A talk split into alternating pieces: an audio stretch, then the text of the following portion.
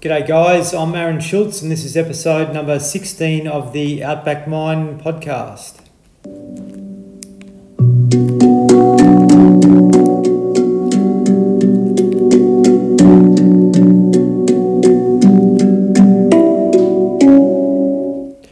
Have uh, Tim Thomas on with us today. Uh, really uh, was looking forward to getting Tim onto this podcast.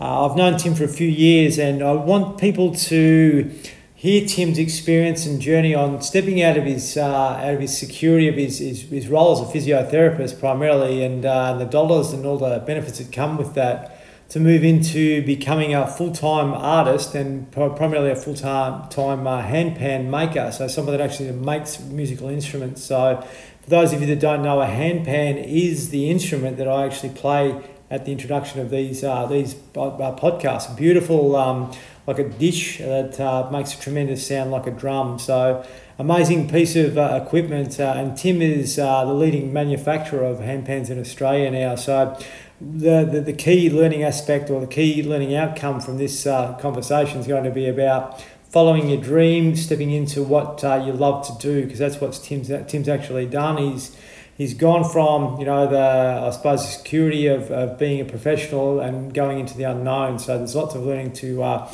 uh, come from this conversation, and uh, also I want to talk to Tim about the uh, the benefits of sound on mental health. So how sound can improve our mental well-being, which I'm sure he knows lots about. So sit back and enjoy the conversation. Really appreciate you joining me and listening into my conversation with Tim. Tim, welcome to the Outback Mind podcast. Thank you so much, Aaron. It's um, it's a pleasure to, to be here, and thanks for inviting me to, to come and chat with you. No worries, mate. Uh, as soon as I I got this podcast going, which really happened uh, quite quickly um, due to a conversation from Paul Roos saying that he'd uh, he'd jump on, so I had like a day to mm. get it ready. Uh, so it's still quite amateurish, but uh, it's certainly uh, going okay. So I'm going to get better at the audio side of things and all that uh, as time moves on. But uh, we're, we're, we're doing much better than what we were before we actually started this. So it's getting some yeah, good, good, content out there. But mate, I um, I'm really grateful for you coming along. And as I as I mentioned, I was keen to have a chat to you because you've inspired me from what you've actually. Uh, been able to do to move out of the security of a professional role and you know such a uh, I suppose, a mainstream job into something that you really love to do. But first, before mm. we get into that, mate, I want you to tell us a bit about yourself and you know, your upbringing and sort of uh, your journey into, into, I suppose, becoming a physio and, and moving on from there. Sure, yeah, yeah, yeah. Well, um, I was born and bred in Melbourne, right in the heart of Melbourne. Um, didn't venture far from being born in uh, in um, in Essendon and then living up most of my upbringing in uh, in Carlton, Carlton North. Went to you know did the whole shebang. Went to private school. Went to university. Um, did all that. Had uh, role model parents that that um, had quite professional jobs. Um, you know, working for banks, working for, for massive um, computer tech companies and, and whatnot, the nine to five kind of standard, which, uh, funnily enough, these days doesn't really stop at, you know, stop at five and start at nine. It's kind of, you know, all hours of the day, all hours of the weekends and all that sort of stuff. So, yeah, I kind of, I very much was brought up with the whole, the whole, that whole uh, idea or dream of the, the white picket fence and the starting a family and buying a house you know, going through, I, I, I say going through all those motions because um, I feel like a lot of people, well, and myself in particular, kind of went through that phase because that's just what I was told. That's what was, you know, what was fed to me to, to suggest that that's how you, how you, you know, get ahead in life and how you have a good life and, and, and excel. Uh, by doing all that. So yeah, naturally for me, I love sport. Um, I love helping people, so I kind of married the two together and, and ended up um, finding myself, uh, you know, applying for uh, a, a, physiotherapy degree in various universities in and again in and around Melbourne. Didn't venture far, mm. um, and did that and studied at Monash University physiotherapy, bachelor of physiotherapy. Came out of that, um, and my first uh, my first intention out of that was to, to buy property and start that you know start that inverted comma that dream, mm. um, and yeah, and just kind of struggled. Not so much struggled financially. I mean, physiotherapy pays well, and and you know there's good work there, but just struggled emotionally and. Um, kind of felt a little bit like a zombie going through going through all that. Mm. Um, yeah, you know, in a way, I can just remember, you know, my mum sort of her words of, you know, well, if you know, if you want to have a great life, you, you've got to do the hard yard, you've got to do the hard work. Um, so yeah, I just sort of remember that kind of playing through and, and thinking to myself, all right, it's going to get easier, it'll get better, I'll start having fun later. Um, yeah, um, and so yeah, I tell you what, it wasn't it wasn't easy to kind of come out of that mindset. It took me, I think I was working for about ten years after university. Um, uh, before really starting to come into that kind of into my 30s thinking, hang, hang on a sec, I'm 30 now. Like, it's not like it's going to happen later. Like, it's got to happen now. It's got to happen five years ago, 10 years ago. This is, this is crazy. Um, and, you know, it, it was kind of, I felt this push from one side as far as push from what I was doing, it wasn't fulfilling me in so many ways.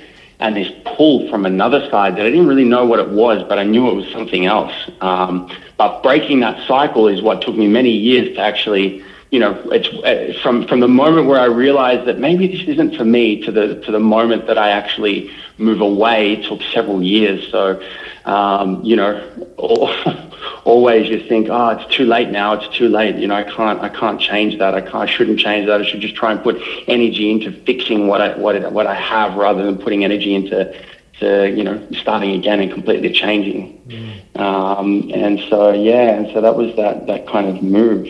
Very courageous, mate. I'm, I'm, curious, mate. Uh, that's obviously uh, such a courageous thing to do.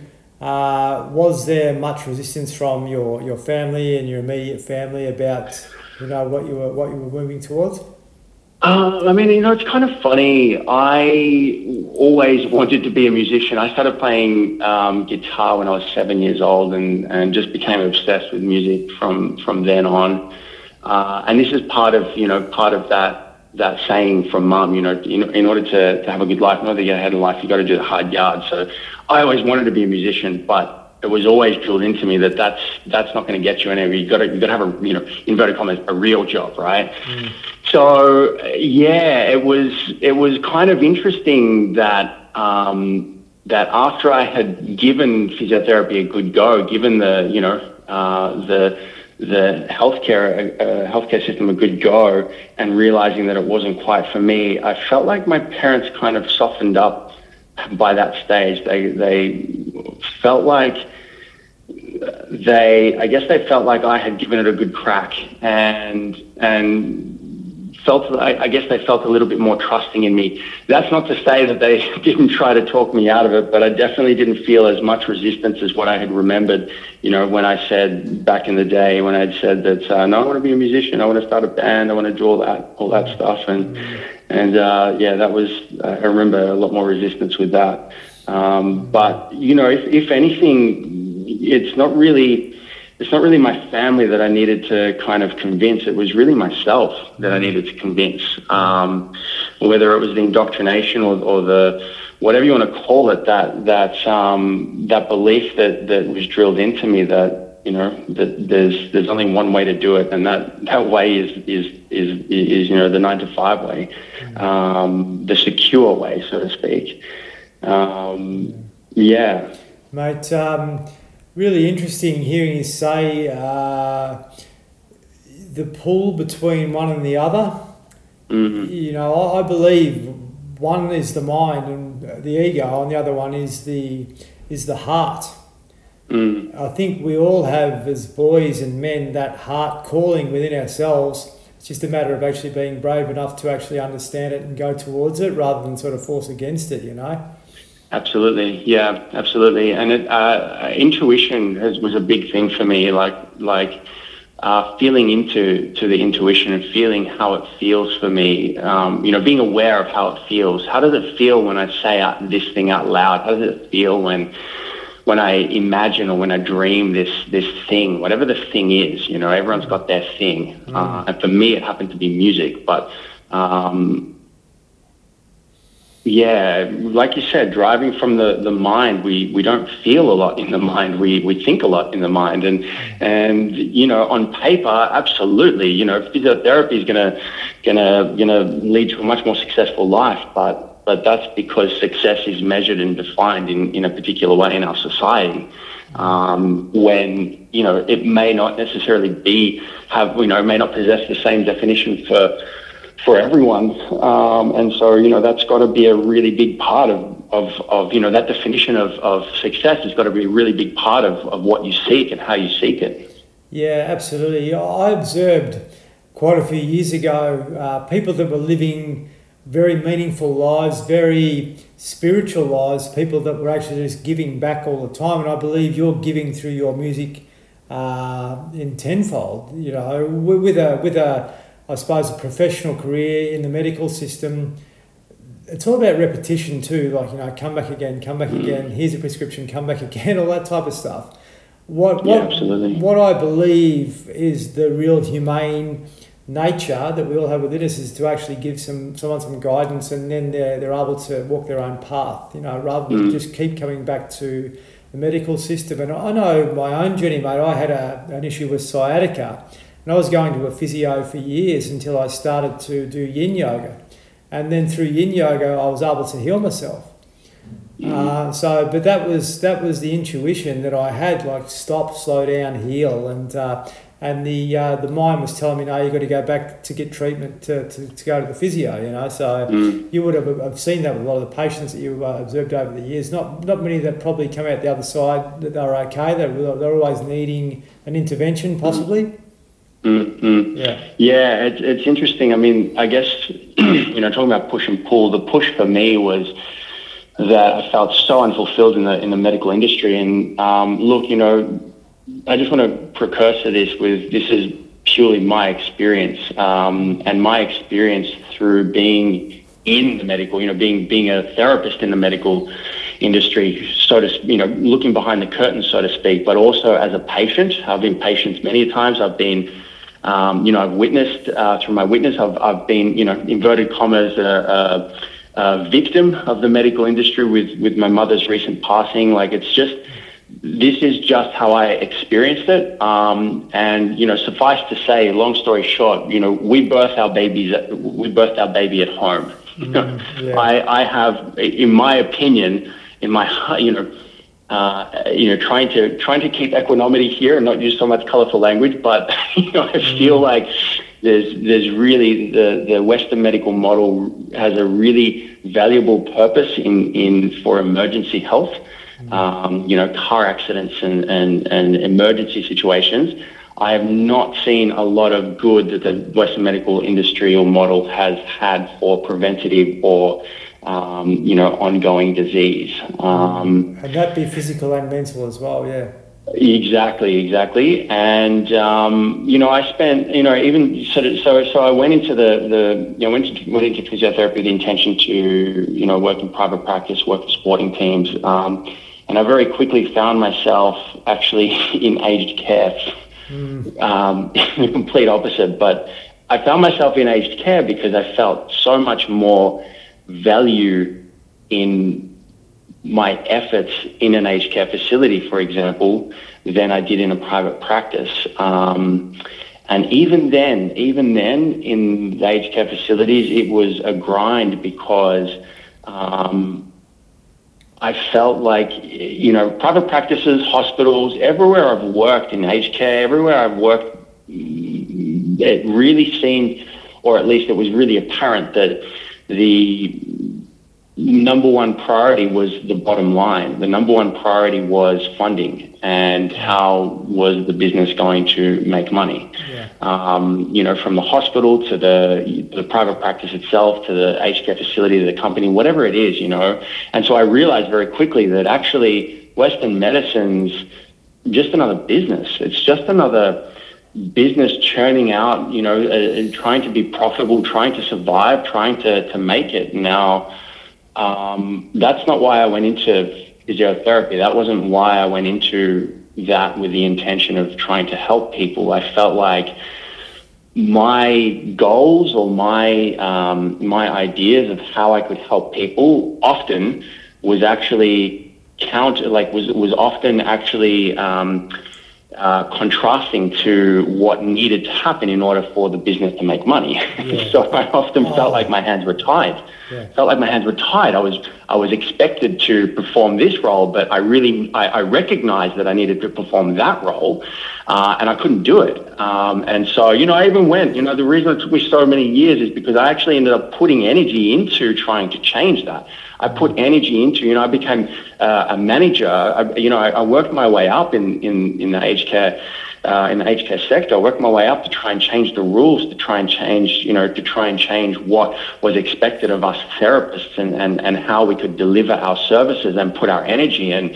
It just was met with so much resistance until I basically uh, hit a brick wall where I, I realized that it actually wasn't, you know, it, it stemmed so much deeper and so it was so deeply rooted. It, it came from, you know, almost the, the bureaucrats in Canberra that, that ended up deciding what was the best treatment for uh, for for the aged care residents when they've never spent a, a you know a minute face to face with these with these people to know you know to even know what they what they want and need. And yeah. and that right there that moment was the push. That moment was the push for me to, to, to me to say that mate, you've got to like you. We're to put. I, I, need to push myself out of here. This is this is not how this is not how I want to spend my life, and this is absolutely not how I want to spend my energy. I felt like I had so much good that I could do or, or wanted to do, and I just couldn't see how I could do that in that in that place. And so, and so yeah, and, and it was kind of funny how a lot of these things in my life kind of all happened around the same time. It's roughly when I discovered the handpan for the first time. And, and although it took me a couple of years to get my hands on a handpan, when I did finally get one, it, it I, I quickly kind of started to transition into more of a, um, of a, of a sound kind of a therapy. I called it handpan therapy when I started to actually work in aged care facilities performing, or, or not so much performing handpan, but playing handpan to them in a way that was quite therapeutic, uh, or in a way that I tried to make it therapeutic. Um, and so, you know, I, I, tried to take what I knew from, from my physiotherapy role and, and experience and tried to kind of um, implement that in a way that was completely different. I mean, you know, I wasn't actually doing any hands-on with, with anyone now. It was really just coming from, um, you know, I, I, was I was now um, affecting them through the vibrations of, of, of the sound, if, if, if, if that makes sense. Um, so, and, and that's where the pull was. So I was, I was pushing out, I was pushing myself away from the physiotherapy. That, that grind was pushing me out. And then there was this draw of the music, which I had always had since I was, like I said, since I was seven years old. I've always had this draw to music, but I never really kind of entertained that because of this fear, this fear of, you know, well, that's just not, hey, I'm, you know, I'm, I'm not Coldplay. I, I'm not, you know, I'm not Keith Richards. I'm not the, I can't, you know, I can't be successful doing this. So I've got to do something, you know, a real job, mm. uh, so to speak, to be successful is that fear. But one, once there was enough draw for me to pull me in and enough push from, to push, push me out of that.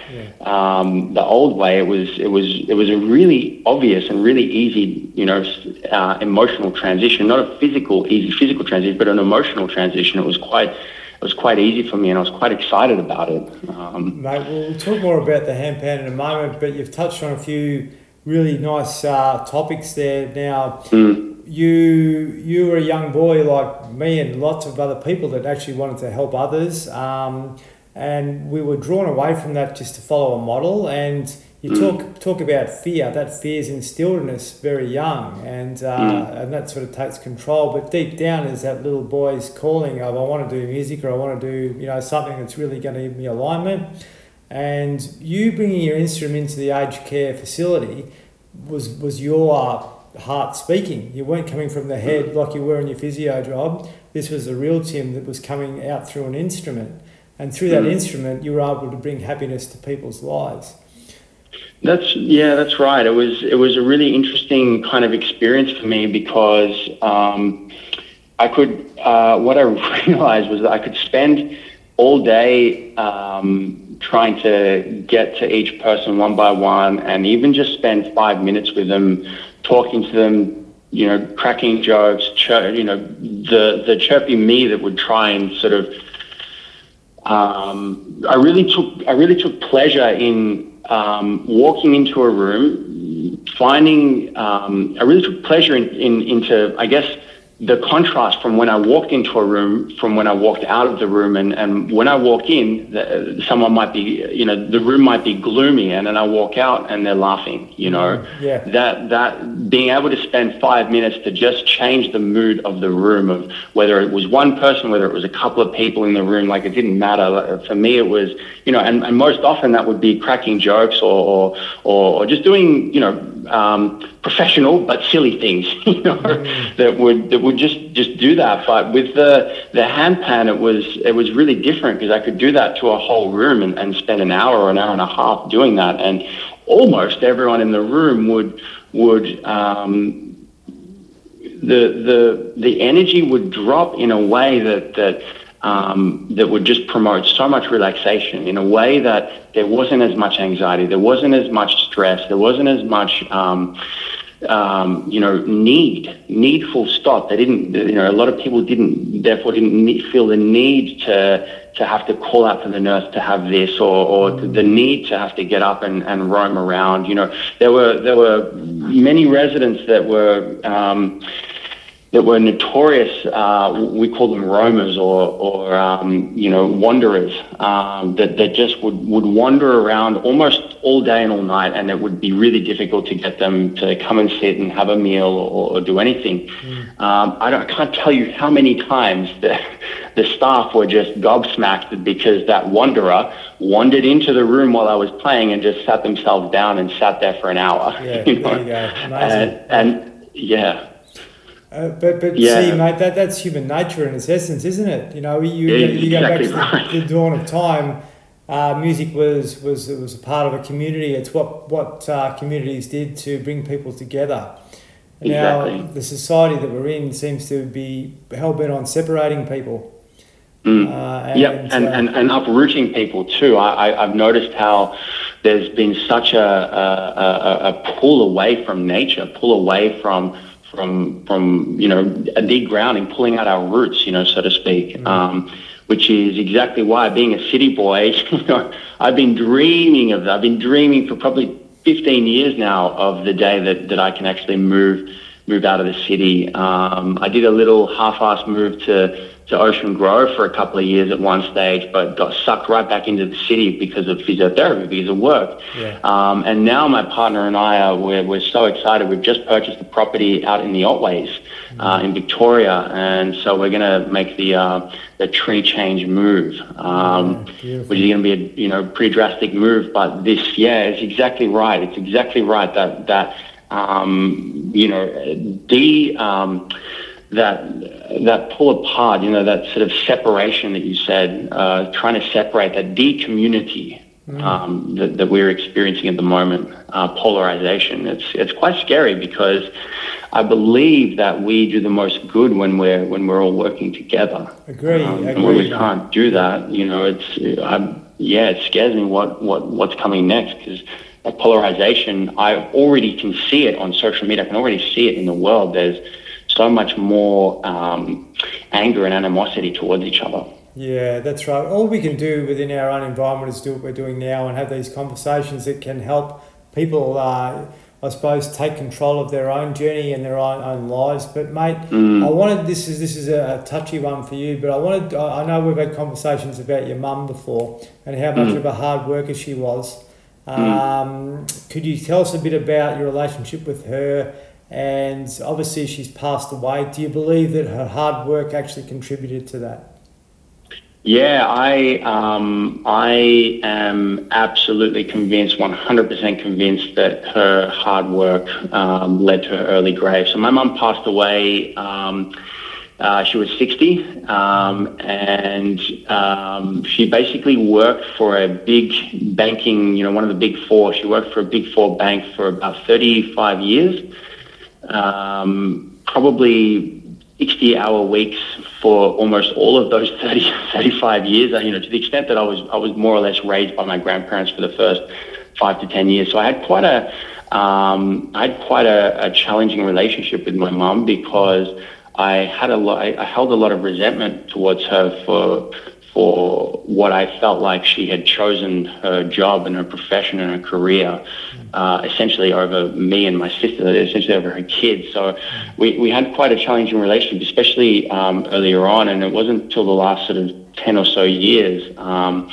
that I kind of fell into this space of acceptance um, and this space of understanding. And, um, you know, I actually had this epiphany during a Vipassana that I sat, um, you know, probably maybe six or seven years ago. And um, the, the epiphany was that um, that I was so grateful for who I am and where I was in life and where I was in in in in the greater scheme of things that I realized that I'm actually not upset and not, um, I don't carry any anger towards mum. I actually carry appreciation for everything that she did because I wouldn't be who I am if it wasn't for every little thing that she did, even the things that I didn't like at the time. Mm. I wouldn't be who I am if it wasn't for all of those things combined.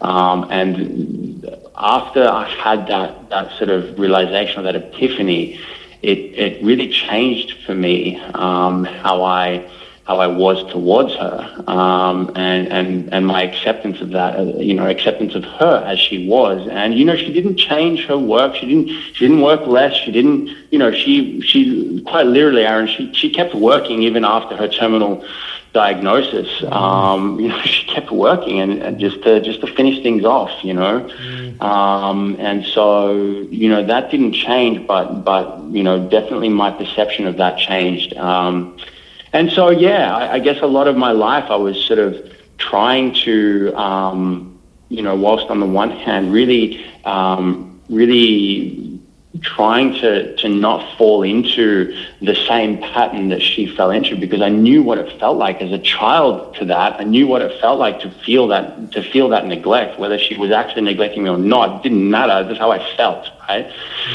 And so my life, I, I said that I'm not going to be doing that. That's not what I'm going to do to my kids. I don't want to fall into that same pattern. Um, but whilst at the same time trying to find ways naturally as a kid to try and make your mother proud. And I didn't know how to do that because what I wanted was so contrasting to what I knew would make her proud. You know what I mean? Yeah. Um, and so was, I just didn't know how to do that. So there were so many things that I did that that I knew. You know, she would never say it, but I knew that didn't make her proud. And then the things that I didn't want to do, but I did it anyway. You know, you know, study physiotherapy, come out of there. You know, get get this you know, do all this stuff. Was, I just knew that, you know, and she would turn around and say, "Wow, I'm really proud of you, darling," and and and, and you know, so it was a, a really funny balance. But mm. um, you know, coming onto into the into the the handpans thing, I, I I know that you know that she was really proud of me to have um, tried the thing but to have still, despite trying it, to have still followed my heart and my calling because it ended up being a really, uh, evidently, it ended up being a really good choice for, for not just me, but for, for my whole family. Mm. Um, because I now get to spend so much more time with my kids. Um, and so I know that that's, you know, she said to me, and, you know, in, in her, her dying months, she said that she was, you know, the best thing that I ever did was, was to have the kids and, and, and be there for them. Um, and so, yeah, it was, it was, a, it was a really uh, uh, roller coaster relationship that I had with her. Mm, I think it's very common for a lot of, uh, a lot of guys, uh, mate. Um, particularly with with our fathers too. We, we have sort of mm. funny expectations of our fathers when we're growing up, and I, mm. I would say it would be one in fifty guys that I speak to that actually could could say wholeheartedly they've got a great relationship with their dad. You know, mm. uh, it's it's it's an art. We don't get taught this. We no one no one gives you a handbook on how to be uh, a man, how to be a husband and a father, all those sorts of things. That we mm. we sort of come into it blindfolded, and um, uh, and then we turn to work because we think, well, we've got to provide and we've got to work hard. And I think your mum just obviously would have followed the same sort of um, pathway as you, like private school and then sort of into the workforce and uh, obviously was good at what she did, so she got promoted and wanted to do well, mm. and um, all of a sudden it was consuming her. And um, mm. uh, so, mate, I'm really grateful for you uh, sharing that with us. Um, and there's lots to learn for, for, for both of us, but for everyone listening about what we can actually do uh, if we are a parent to uh, give the simple things back, I guess, to our mm. kids, but also, as Tim said, like the learning that actually happens that we're unconscious of uh, that comes later is, is pretty profound. Mm, exactly. Yeah. Yeah. So you've you've actually uh, out of all that ambivalence and the, I suppose the anger and all the all the stuff that comes with your expectations of a parent, there is uh, there is deep learning in that as well. Absolutely, absolutely. You know, and it's so easy to hold anger, and it's so easy to be angry and, and put blame. What's really hard, what's hard, so much harder than that, is to um, is to accept it and, and find the the love in it. Um, yeah. And through that is is where you can actually walk away um, having learned something from the experience and actually converting that um, I, I, would call it converting that negative experience into a into a um, into a positive learning experience um, that you you know that, that benefits you throughout your life that you that, that you know it's that it's that whole sort of um, you know morphing something that could be traumatic some, morphing something that was indeed traumatic for me for so long morphing that into something that actually ends up uh, enriching my life because because of a, because of a learning experience from it. You know what I mean? Yeah. Uh, it's such a such a such a hard thing to do because it's so much easier and so much more. Um, I would say almost comfortable being in that discomfort. You know what I mean? Um, whereas it's you know you you you you go out of your comfort zone when you yeah when you try to process it in a different way. Um, you break that that cycle that spiral so to speak. Yes uh, correct. And and really that's where from the discomfort the, the growth really comes. So you could mm-hmm. you know this is this is a line in the sand moment. Um, you could go either way. You could go into I've got um, I've got a podcast uh, coming up with a guy. We've had a conversation. He's a musician about what happened to him with COVID. And uh, he, he said, I could have turned around and drank and done the wrong thing quite easily and been angry, or I mm. could have uh, taken the, the right path and actually used it as a platform for growth. And that's what um, mm. that's what he did, and, and it's really turned his life around. But uh, mm. so many of us sort of take the easy option, and that's to go down the anger uh, route, mm. and that takes us into uh, self destructive behaviours. Yeah, or, or, or at least, you know, even even for me personally, like I did go the anger route so many times, and, and you're right, it's that moment, that mo- line in the sand, it's that moment where you toe the line in the sand and then you go straight back. You toe the line in the sand, you go straight back, and it's just this cycle of repetitive that, that happens over and over and over. But mm. as soon as you step over that line, then that cycle breaks, and you suddenly move into a you, you start moving forward rather than going around in circles. Mm. Um, so you know, even with the same person, it can it can happen repetitively, and you know, you know, going down that line of drinking, uh, uh, the example that you used, or or you know, and you may do that for a few months, and and and, and that's okay too. There's there's you know, but there's definitely more productive ways to to um, to grow. Um, and it's that yeah. Once you get to that line, maybe the tenth time, maybe the hundredth times, when you get to that line, that could be the one that you that you that you change and, and, and step step over the line rather than, than falling back into it. Yeah, walk up the stairs rather than down them. yeah, right, right, right. That, that, that's true, and it's it's really interesting because. Uh, we, we sort of we, we, we find moments in that all the time, whether it's for, through a craving or whether it's through um, you know, some some form of imbalance that actually happens throughout our day, and we can mm-hmm. take a reaction uh, from that. But um, to actually be able to be proactive, what's this trying to teach me? What can I actually do to, to move forward with this? Um, because there's all the, all these things are happening in our life for a reason, mate, and it's actually really helping us propel if we are prepared to be open and actually look at them uh, for what they are and then be able to you know move into them and, and learn, learn from them so Um, yeah, really great, uh, great summary there of, uh, of that, mate. And um, I guess we want to we want to really talk more about what you're actually doing now with the handpan because I was exposed to this instrument. I'll give you my, my story with it. I, I could hear, I could hear, I, I, there was a yoga teacher in Hobart, Rob Grubb, and he used to play um, uh, recordings, and it was Masood Ali Khan, and this was his handpan in the. Uh, in the uh, in the music he was playing, and I never knew what it was. And I asked him, he said, he said I don't know. So anyway, I was walking down uh, a street in Hobart one day, and I could hear this same music. And I walked into the mall, and there's this Chinese guy or Japanese guy playing the handpan. And mm. um, I went up to him and I said, "Mate, what's all this?" And he couldn't speak English. Mm. People, people were just throwing money into his hat, you know. Mm. Um, so anyway, yeah. To cut a long story short, not long after, I ended up at the Panos Festival where I met mm. you uh, teaching mm. yoga, and um, and uh, and there the handpan was. So it's amazing mm. how it actually all unfolded for me. And I'm not playing one at the moment, but these instruments are so amazing. You just gave uh, an example of what it actually did for you in, a, in an aged care facility, but the sound is, you know, the vibration and the sound and the tone of the um, the instrument has a really meditative effect on our on our physiology. Mm. Uh, for, that's my, my observation, and I'd like to hear what it actually did for you uh, from the moment you first picked one up and when you actually first uh, started using one. Yeah, absolutely. So, just for just for the listeners, a handpan um, was invented in the year 2000, so it's a very, very young, very new instrument. It's a sibling or, a child, I should say, of the um, of the steel pan, the Trinidadian steel pan. So it's basically if if the if you know a steel pan, it's like a dish that you play with a mallet, like a bowl, large bowl that you play with a mallet made out of uh, 44 gallon drum. Hand pan is basically that, but you get two of them and you glue them together. So now you've suddenly got this UFO shaped kind of object made of steel um, with different um, dimples and different uh, sort of circles on, on the top and or bottom um, that that get you different uh, different notes. So um, most most of your listeners probably wouldn't have heard of one. Um, they're still quite um, they're still quite unheard of, especially here in Australia. Um, and it's and we, and we, call this instrument a hand pan. So you play with your hand, and it looks like a big frying pan.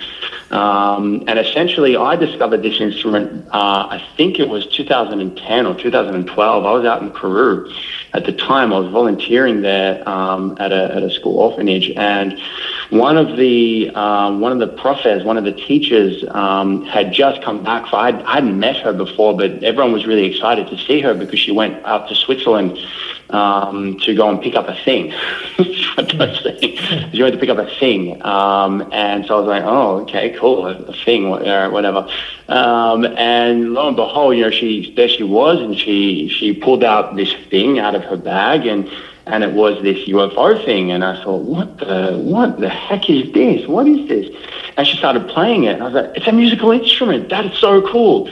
And it just had this sound that I had never, ever, ever uh, experienced before. Um, the most, the most like sound that I had heard was was actually some sort of electronic music sound. You know, um, the only the only sound was was using synthesizers to kind of in, invent this sound out of nothing. But um, yeah, this instrument just had this sound, and and it was really beautiful because it married, uh, for me at least, it married the two sides of music, being the rhythmic side and the melodic side.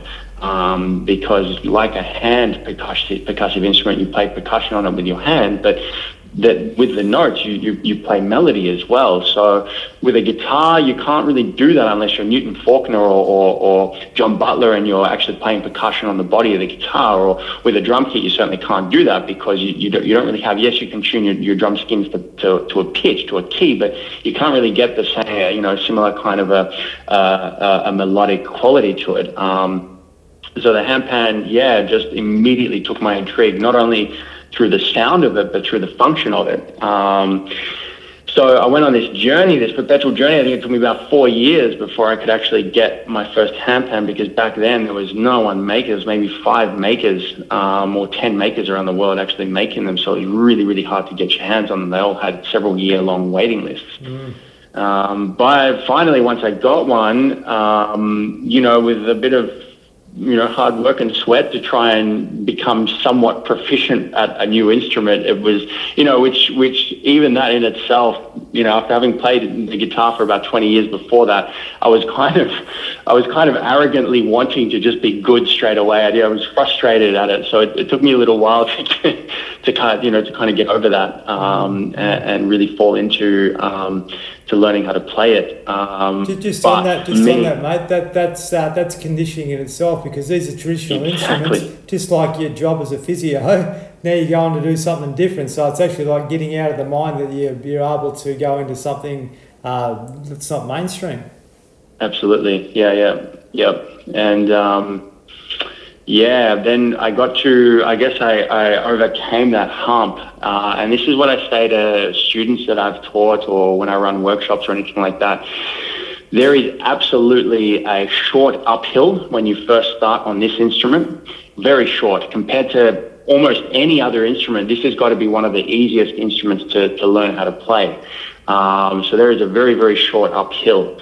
Um, but like any other instrument, it can be a frustrating uphill because you, you have to learn. You have to learn how to do it. You have to learn. You can't just walk. You can't just get in a car for the first time ever and know that know how to drive manual. You know, you can't just uh, pick up a pen for the first time ever and know how to write. You need to practice these things.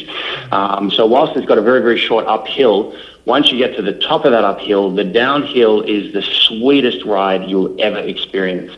And for me, once I got to the top of that hill playing the instrument suddenly, not just listening, but playing the instrument suddenly took on this this revolutionary new um, uh, feeling or, or, or um, experience for me, which was you know finding the medit- finding this ultimate meditative state just through just through moving, just through playing and movement um, of the instrument, because I was now at a stage where I was I was competent and I had the motor control enough to be able to play the instrument that I didn't need to think about that. And so when I stopped thinking about that, I found that I was stopping, you know, I stopped thinking full stop mm. and I could really easily find that, that meditative headspace.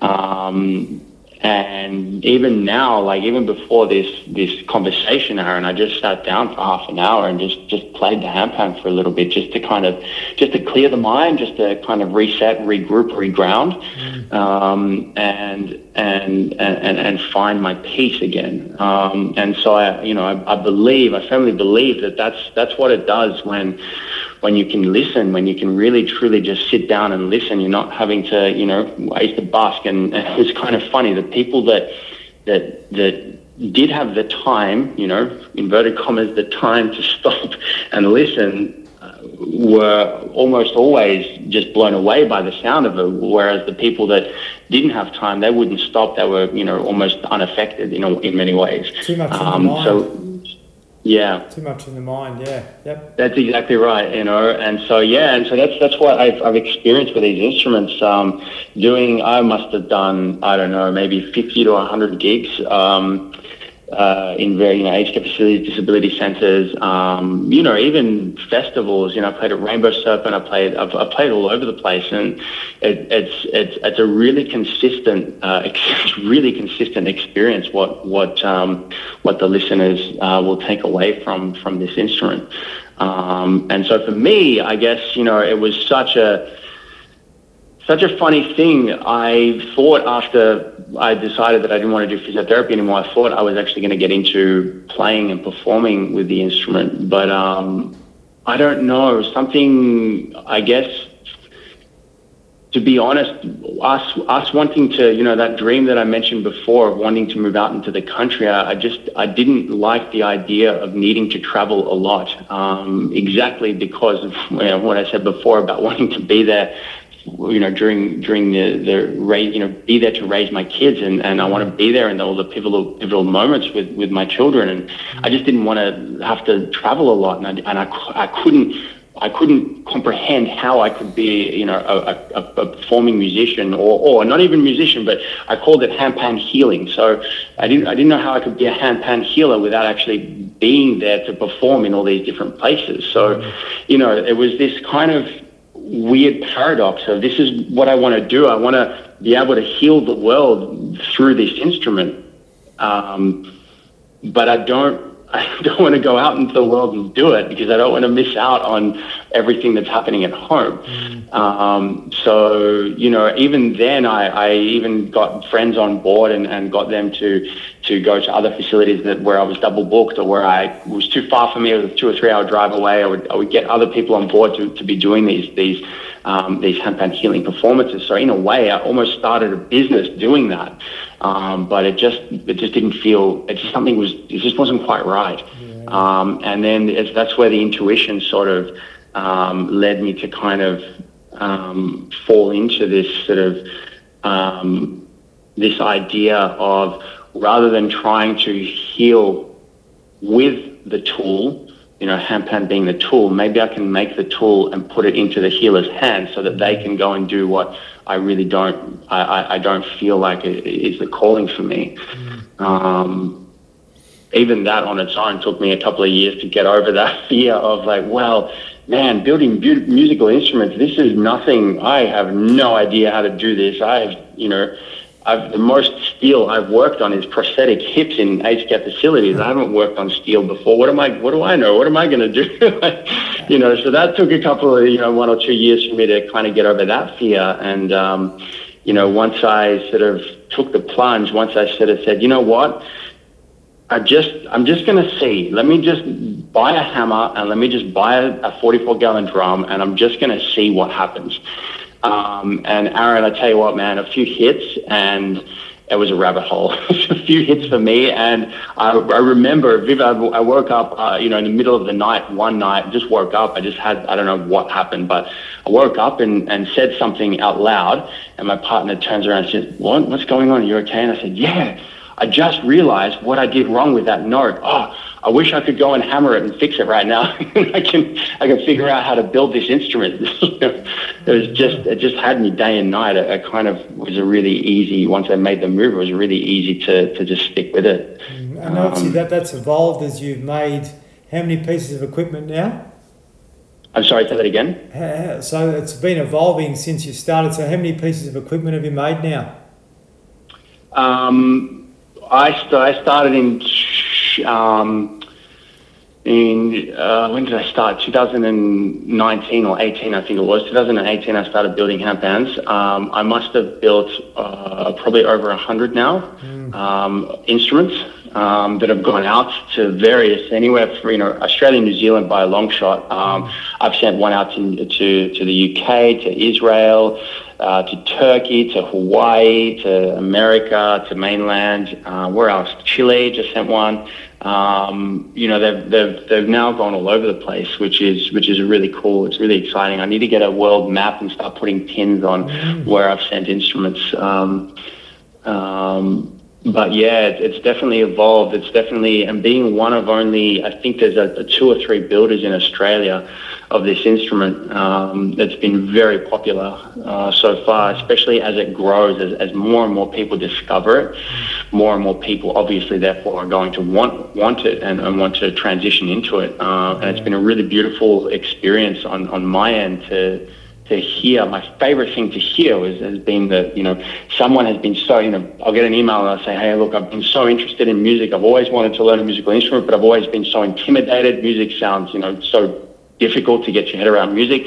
But I discovered this instrument, and for some reason, this instrument has got me on the line. So this instrument has made me happy to drop two and a half thousand dollars and get a musical instrument and finally make that plunge, make, make that, you know, transition into learning music. Mm. Uh, and it's just it's just so um, it's just so encouraging to to hear that because yeah, that's this is just this is just it. The more and more people that, that I, I believe, the more and more people that are playing this, that are that are that are putting the vibrations of this instrument, that are speaking through this instrument out there. I, I believe the the more and more positive vibrations we're putting into the ethos, and and you know, in, in many ways combating therefore or or um, you know balancing out the, the negative vibrations that are out there. Yeah, Tim, uh, what you what you've just um, described you- you're you're putting something that's got your own love into people's hands throughout the world, and you've got a connection. You've got a connection with that forever, but also a connection with the individual forever. You know. Mm. So the, the journey's just just beginning for you. It's uh, it's incredible because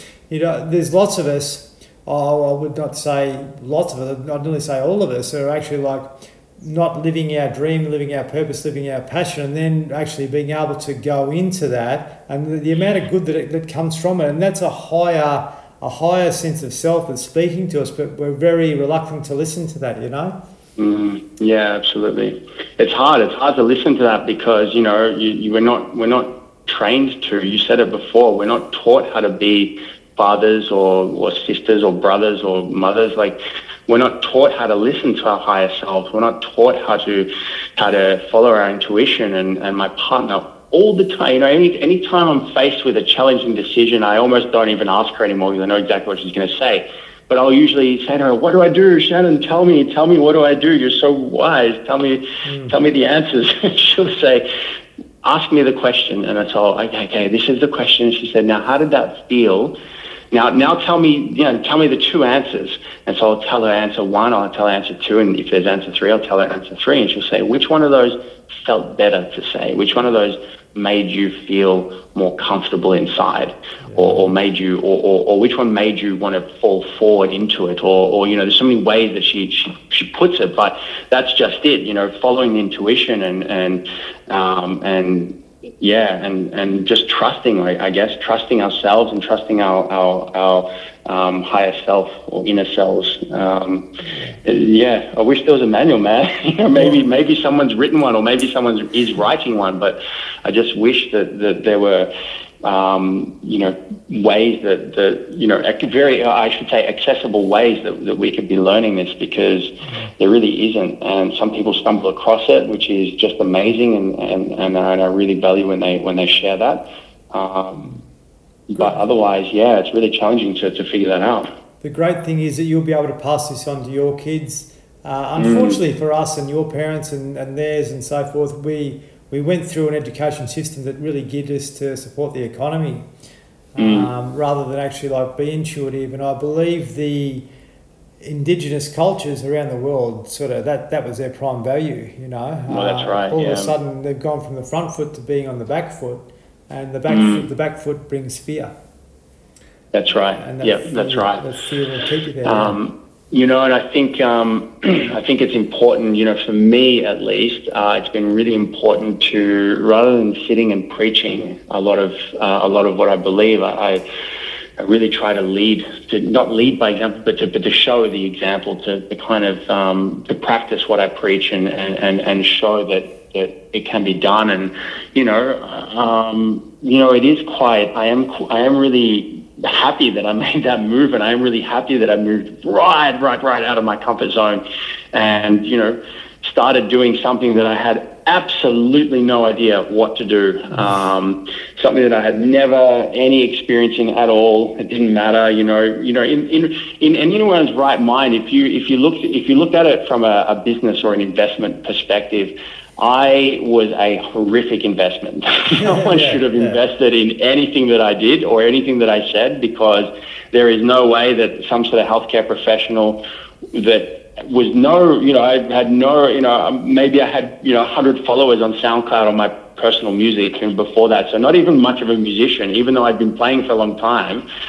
There's no way that anyone would expect something, you know, any, you know, positive or successful to come from someone moving from that kind of background into this completely new and different, um, different field, so to speak. Um, but that's just it, you know. That's just it. If you follow that intuition, if you fo- follow it, you know, I, I would. I, I actually believe that I was out. I was out of my league with physiotherapy. That wasn't for me at all, which is which is why I never became a you know a super successful physiotherapist because that's where my mistake was. It wasn't the fact that I I. I moved out of what I was doing into something new. It was actually, I, what I believe is that I was actually doing the, the, the different thing and I actually stepped into what I was supposed to do, what I was meant to do, which was to build the instrument. So I actually came back rather than moving. Does that, does that kind of make sense? I actually sort of yeah, you know, followed back into, um, you know, without sounding too, um, you know, too spiritual or, or you know, I, I, know that there's a lot of uh, listeners that, that have a lot of different beliefs, but, uh, you know, what I was meant to do. Um, I feel like what I was meant to do was, was to do this, and I just got sidetracked on the way, on the journey um, which in many ways was really beneficial. I don't regret that because, like I said before, everything that led me to this moment was so vital, even if I feel like it had nothing to do with this this moment. You know, physiotherapy doesn't have a lot to do with building handpans, but there is actually a lot of little things in there that really, really set me up to um, to run a successful business. To not only build the handpans, but to actually build the handpans in a successful, successful way. Um, yeah, that's right. Um, all, the, all, yeah. all, the life experiences going into it, mate. But at the end of the day, that person in Peru come into your life that day for a reason. Uh, mm. and and these are the things that are happening happening to us consistently to actually get us back to that that calling. So exactly. I, I, believe I went through all the mess uh, to where I've got to now, and, and you're going. You've been through all the mess to get to where you have now. So mm. the, the, the learning for the listeners out there, and you know, guys in particular, don't give up on your dream. Mm. You know, mm. if, if it's calling you, still let that fire burn because it's going to come out at some stage. It's going to ignite, and um, that's right. And, and you're you're living proof of that, mate. So I really congratulate you for what you're doing and, and what you what you've been able to achieve, you know, throughout your life. And mate, it's just the start for you. So I really want to I really want to do what I can to help get your beautiful music and your instruments uh, into more people's hands. So, how can people get in, in contact with you, uh, Tim? Yeah, amazing. So, Celestial Sound is the, the name of my business. Um, the website is celestialsound.com. Um, so, that's celestial with a C. So, it's like a celestial body or a celestial being. Um, celestial Sound. Uh, and they can contact, there's, there's contact form there, there's, there's uh, email address. Um, they can contact me through the website, and then we can, yeah, if they're interested to, to buy an instrument, they can. We can definitely go go go down that path. That would be amazing. I'd love to build build more more instruments for people. Yeah, and certainly listen to the Handpan on YouTube and Spotify, and there's so much music out there now. Some beautiful artists. Uh, throughout Australia, but also out the world. That I, you know, I was lucky. I, yeah. I, met Jeremy Arden and Laurie Woollio, and, and these guys that mm. are just so amazing uh, at the Panels Festival a few years ago, and uh, every, every time I'm feeling a bit insecure, um, I always listen to the because it gets me grounded. Yeah, you know, yeah. It's such such it's, a it's, great It's a really interesting. It is. It's a really interesting one. Um, I I don't know the science behind it, but handpans work. Mm. and, and, and so, so, good for mental health too, mate. Mm, absolutely. It gets yeah. us gets us balanced. Tim, really grateful for you joining me today, mate. And uh, thank you, Aaron. Hopefully, uh, there'll be plenty of listeners here touch base and listen to your beautiful music and uh, look at your uh, your creative art that you're actually building there uh, within your own instruments uh, moving forward. So, thank you very much. Thank you so much, Aaron. Thanks for having me, mate. It's been a yeah, it's been a nice chat. Thanks. Cheers. There you go, guys. Tim, uh, hope you got a lot from that conversation. reaching out to Tim, I really recommend. He's such a uh, a welcoming, nourishing, nurturing guy. Uh, any information that you want to uh, get about uh, sound and, and how that can improve mental well-being, but also the handpan in general, it's, it's an amazing instrument. And uh, as I mentioned at the start, I was really, really keen to get Tim on here because he's had uh, such a, a, transition from getting out of the mainstream into doing his passion, and he's, he's going places now, and that's within all of us. I think we've all got that calling to be able to do something higher than what we're actually currently doing uh, in our lives, most of us anyway. So if you want to touch base, guys, support at or via the website www.outbackmind.com.au. Appreciate your support being here. Spread the word, get more people listening to this, and it's only going to get better and better. Got some great guests coming on uh, week by week. So stay tuned for some more podcasts. Talk to you soon. Cheers.